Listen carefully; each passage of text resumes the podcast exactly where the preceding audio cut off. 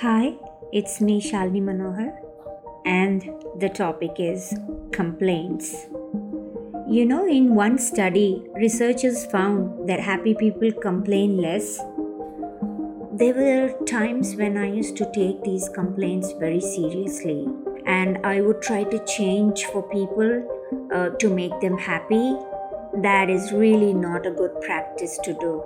Humans' tendency, they will not stop complaining whether it is a work colleague or a family member, it is very important to draw a line for yourself and not take complaints seriously.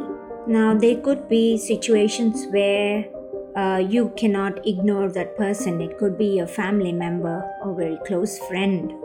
Well, I'll share what I do if I'm in that situation. I don't expect to correct them. I practice the art of being affectionately detached. Believe me, it's an art. I had to do a lot of practice on it. I listen and acknowledge them. And the last thing I make sure that I do is I try to stay positive. I think positive.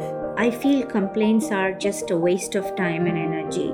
It is very important to respect others' time, personal life, professional life, their reason, and their feelings.